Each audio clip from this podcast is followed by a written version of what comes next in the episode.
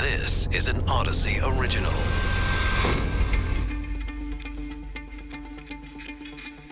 This is War in Ukraine Daily. I'm Charles Feldman. I'm Mike Simpson from the KNX Audacy Studios in Los Angeles. As the war grinds on, the Russian economy faces increasing isolation, months of sanctions trying to offset the consequences at home. Vladimir Putin is doing his best to cozy up to China, one of the few remaining countries that is openly friendly toward Russia. The two countries announcing a new bridge of special symbolic meaning in hopes of boosting trade. This comes as the World Trade Organization is warning that the war could lead to a global food crisis that could last for years. There has been some speculation that Putin is focused on disrupting Ukraine's grain and wheat production and exports for the precise purpose of causing food shortages. The hopes that will lead to the uh, international community pressuring the Ukrainians. Well, no matter the motivation, Russia's war, it is causing reverberations far beyond the borders of Ukraine. With us to break this all down is Andrew Jenks, professor and Russia expert at Long Beach State. Uh, professor, let's start with the food crisis. Now, this was something that analysts warned about before Russia's invasion even started, and now we are seeing the effects. Yeah, this is uh, well the uh, Putin surcharge on everything that we're seeing in the grocery stores, and uh, the food crisis is a result of uh, conscious policy by Putin to uh, blockade uh, the Black Sea and the exit from the Black Sea for all the Ukrainian wheat and corn and other agricultural products that uh, supply a huge chunk of uh, Africa and the Middle East with their foodstuffs. Uh, and this is having a rebound effect that is uh, increasing inflation throughout the world for for food. Um, you know, Ukraine was known, uh, rightly so, uh, in the 19th and 20th century as the breadbasket of Europe and um, and of the world. And now, of course, that breadbasket is not being shared. So, am I right then that while this may and is going to create a food shortage crisis in underdeveloped parts of the world, eh, here in the U.S., it will translate basically into you go to the supermarket and that you know package of pasta you pick up is going to cost you a lot more. Oh, absolutely. Yeah. I mean, it's the same thing that's happening with oil. So if you take, you know, a certain quantity of a product, oil or wheat, out of the global markets, you create a, a condition of shortage that will uh, drive inflation. And that's precisely what we're experiencing.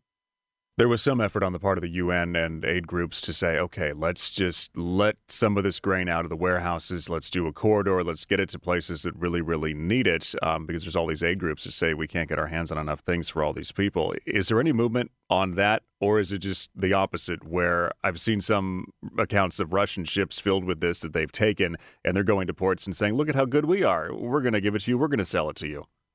Yeah, there's a uh, on the one hand, uh, there's a kind of a cynical approach that that that the story that you just mentioned embodies.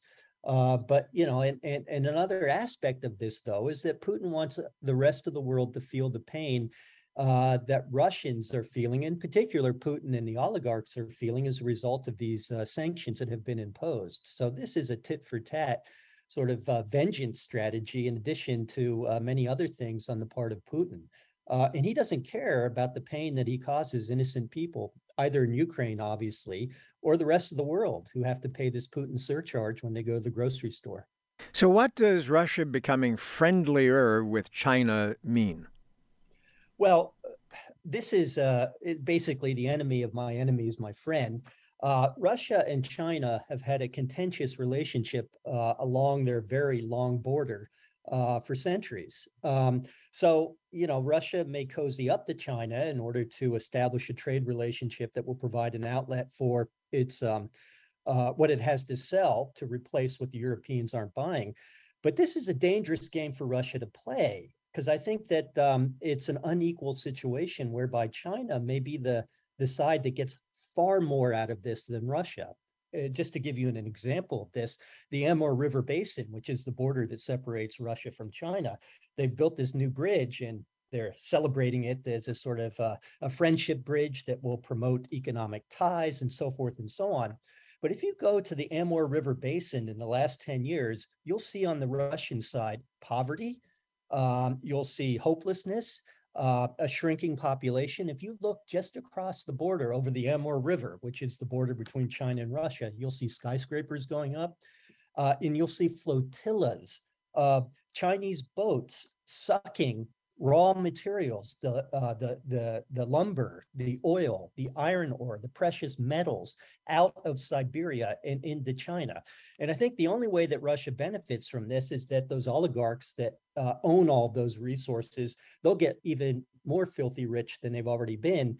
Uh, but I'm not sure that this is going to be for the benefit of the Russian nation and its strength vis-a-vis China. In the short term, though, with some sales of goods or oil and, and some trade with all these sanctions on them, that could help a little bit. I mean, what do we know about how the Russian economy is doing right now? There was some statement from the Kremlin the other day saying it's uh, they're not affecting us as, as much as anyone had thought. Well, okay, if you thought it was going to be super awful and it's just kind of awful, it's still awful at the end of the day. Yeah, there's a certain amount of bravado and all of that kind of talk, and I, I, think we we shouldn't take it too seriously. But one thing we should recognize is that I think that Russians have a much higher tolerance for deprivation uh, than Americans, for example, and that's something that Putin can count on. Uh, so that um, you know, in this time of crisis, and let's be clear, Russian citizens, by and large, are rallying around the Russian war effort and are willing to make the sacrifices for it um, Russians are willing to give up some of their consumer, uh, you know, comforts, creature comforts, uh, in ways I think that would be difficult for Americans or let's say British or French people to do. Uh, and so the amount of pain that Russia can suffer economically is much higher, relatively speaking, than the amount of pain that we might be willing to endure in the United States. So that's just something to keep in mind that the economic uh, impact may not be decisive in changing Putin's strategy of war with Ukraine. Andrew Jenks, professor and Russia expert at Long Beach State. This is an Audacy original. Find us and others on the Audacy app, Apple Podcasts, Google Podcasts, and Stitcher.